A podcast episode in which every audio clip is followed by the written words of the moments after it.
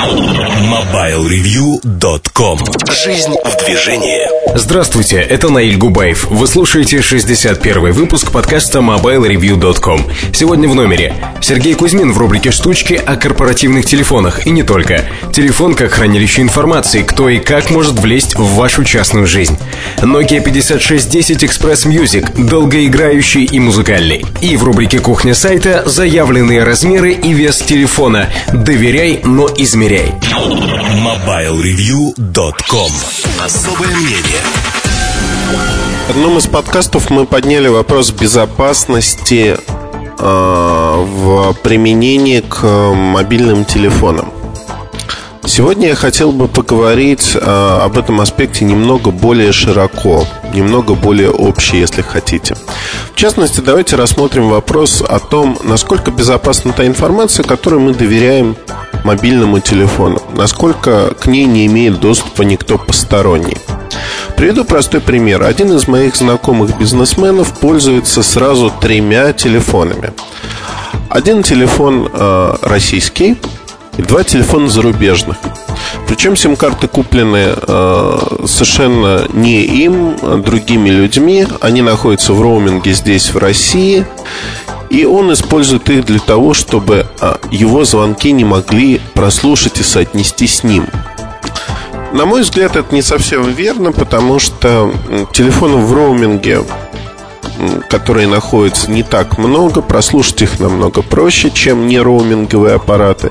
И, безусловно, абоненты, которые находятся на территории чужой страны и при этом говорят на русском языке, чаще вызывают вопросы.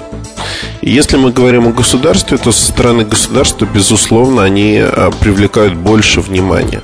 Сорм-2 никто не отменял. Трафик прослушивается, трафик просматривается, причем делается зачастую без участия операторов. То есть операторы даже могут не знать, кого слушают, кого смотрят, и не вмешиваться в этот процесс. Поэтому, что тут сказать? Подобные же законы существуют и в США. После 11 сентября они еще больше ужесточились. Подобные законы существуют в других странах. В частности, есть ряд европейских директив, которые позволяют государству вмешиваться в частную жизнь человека и прослушивать его. Так или иначе, не всегда на это нужно решение суда. Достаточно зачастую, чтобы подобное решение принял офицер полиции либо офицер безопасности. Что же можно говорить о приватности тогда? Приватность – это священная корова западного общества, что личные данные человека, его личная жизнь должны быть неприкосновенны. В компьютере на протяжении последних нескольких номеров эта тема так или иначе затрагивалась с разных сторон, что мне достаточно сильно понравилось, потому что ребята отписали практически обо всем. Ну, может быть, не систематизировав это в единственном материале, который был бы завершающим, всеобъемлющим, если такой, конечно, возможен в принципе. А о чем же говорили там? Говорили о том, что такое приватность в принципе. И мне очень понравилась формулировка, что сегодня в США приватность пытаются подменить. Если раньше приватность данных, частная жизнь — это действительно была частная жизнь, то сегодня в США пытаются сказать, что частная жизнь недоступна другим гражданам, то есть недоступна для просмотра информации другими гражданами. Но государственные чиновники, которые должны заботиться о всеобщем благе, они могут видеть эту жизнь, но так как они кристально честные и неподкупные и другие эпитеты, которые вы можете привести, и не существует никакой коррупции, то нет и проблемы с приватностью для человека. по сути, они как роботы, как компьютеры, которые только вычленяют паршивых овец из стада. На мой взгляд, это утопия. Всегда были люди, которые пользовались своим положением, всегда были люди, которые пытались влезть в чужие секреты просто ради любопытства. Поэтому приватности как таковой сегодня не существует нигде, фактически, если мы говорим про уровень государства. Есть другой уровень, уровень ваших коллег по работе, уровень вашей семьи, уровень, наверное, ваших друзей или, наоборот, недругов, которые могут быть заинтересованы в том, чтобы получить информацию с вашего телефона. Методов для этого существует множество, легальных не так много. Давайте попытаемся оценить, как же люди, не имея ресурсов государства, не имея доступа к информационным системам, пытаются влезть в вашу частную жизнь, получить доступ к вашему телефону. Ну, самый простой способ — это воспользоваться вашим телефоном, когда он оставлен без присмотра. Вы ушли в кафе, в туалет, и человек может просто открыть ваш телефон и прочитать смс-сообщение или посмотреть, кому вы их отправляли из списка отправленных. Это самый простой способ.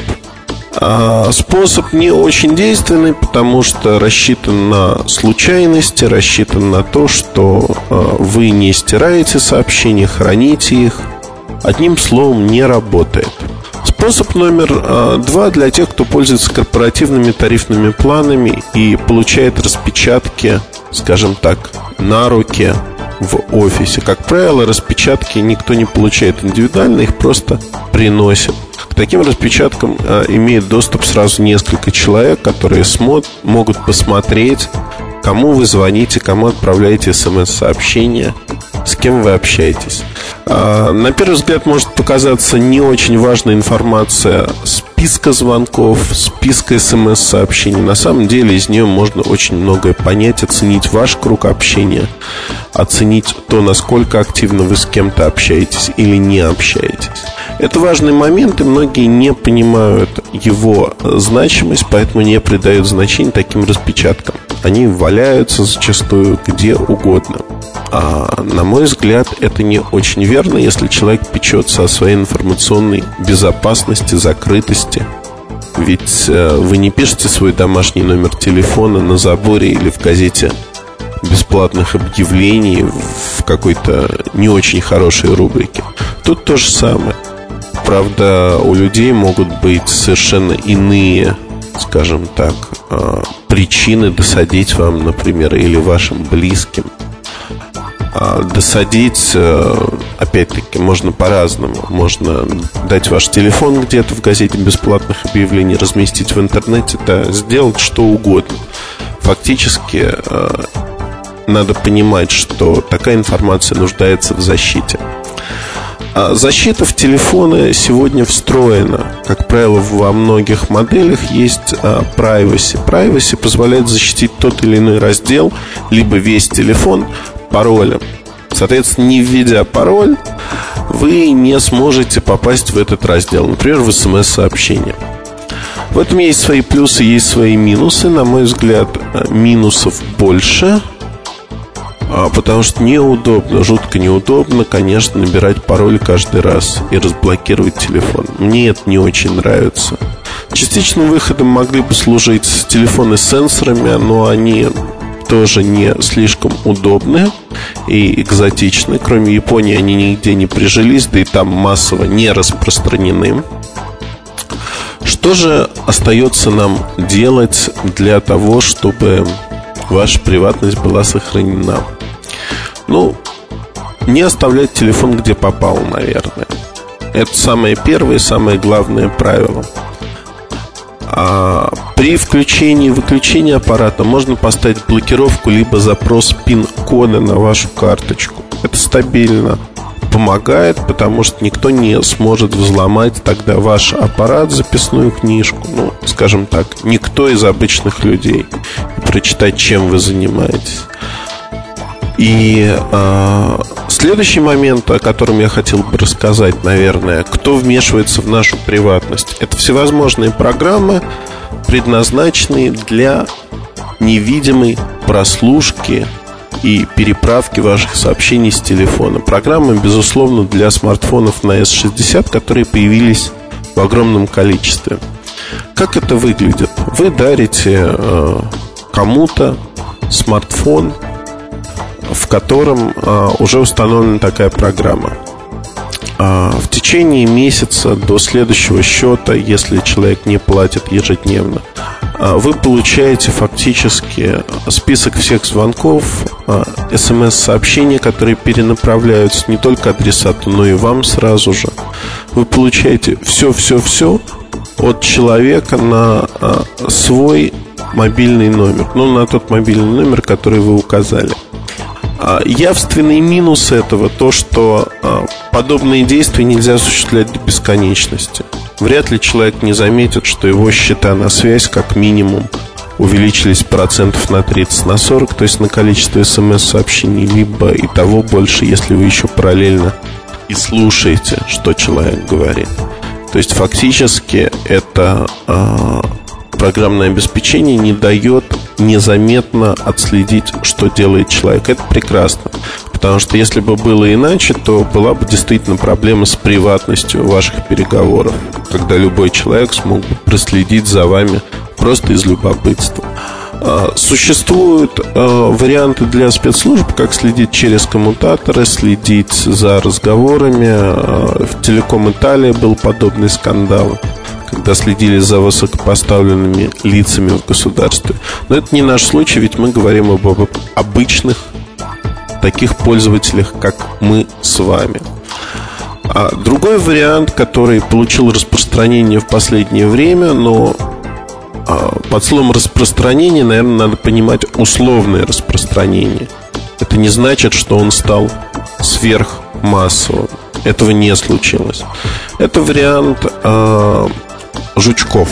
Вот звучит странно, но появились жучки, которые имеют возможность встраивания в мобильный телефон, как правило, под аккумуляторную батарею. Хватает их на примерно неделю, 2 недели работы. Нужен первоначальный доступ к телефону. Есть более продвинутые версии, когда можно в контур телефона встроить такой жучок, и он будет записывать в свою очередь все, о чем вы говорите. Памяти его хватит на несколько часов записи. Но в обоих случаях к телефону необходимо иметь полноценный доступ, и не на 1 минуту, а как минимум на час. То есть это вариант крайне редкий. Также, слава богу, что он редкий, потому что иначе мы бы столкнулись массово с этой проблемой. Почему я говорю массово? Ведь любопытство — это конек человека. И любопытство к ближнему своему, зачастую нечистоплотность в этом вопросе, это также конек многих и многих людей, которые хотели бы получить ту или иную информацию, не прикладывая особых усилий. Это нормально, к сожалению. Приватности как таковой не существует. Поэтому я бы, наверное, хотел рекомендовать не говорить по мобильному телефону то, за что вам было бы мучительно больно. Наверное, когда-нибудь. Это очень хороший совет, но никто ему не следует. Никогда. Включая, наверное, меня. Второй момент. Будьте, так хочется сказать, бдительны. Будьте разумны. Будьте разумны, когда вы пользуетесь мобильным телефоном. Это то устройство, которое позволяет отследить вас, отследить ваше перемещение в пространстве, понять, с кем вы говорите, как много говорите. И зачастую эта информация так или иначе становится доступна третьим лицам, минуя госчиновников, минуя тех, кто на государственной службе. Это могут быть ваши конкуренты, это могут быть люди, которых вы не знаете. А в кино часто говорят о том, что даже выключенный телефон можно отследить. Да, можно, но когда люди говорят о том, что я купил на Савеловском рынке карточку и пользуюсь ей, потому что она зарегистрирована не на меня, вы знаете, это тоже своего рода успокоение.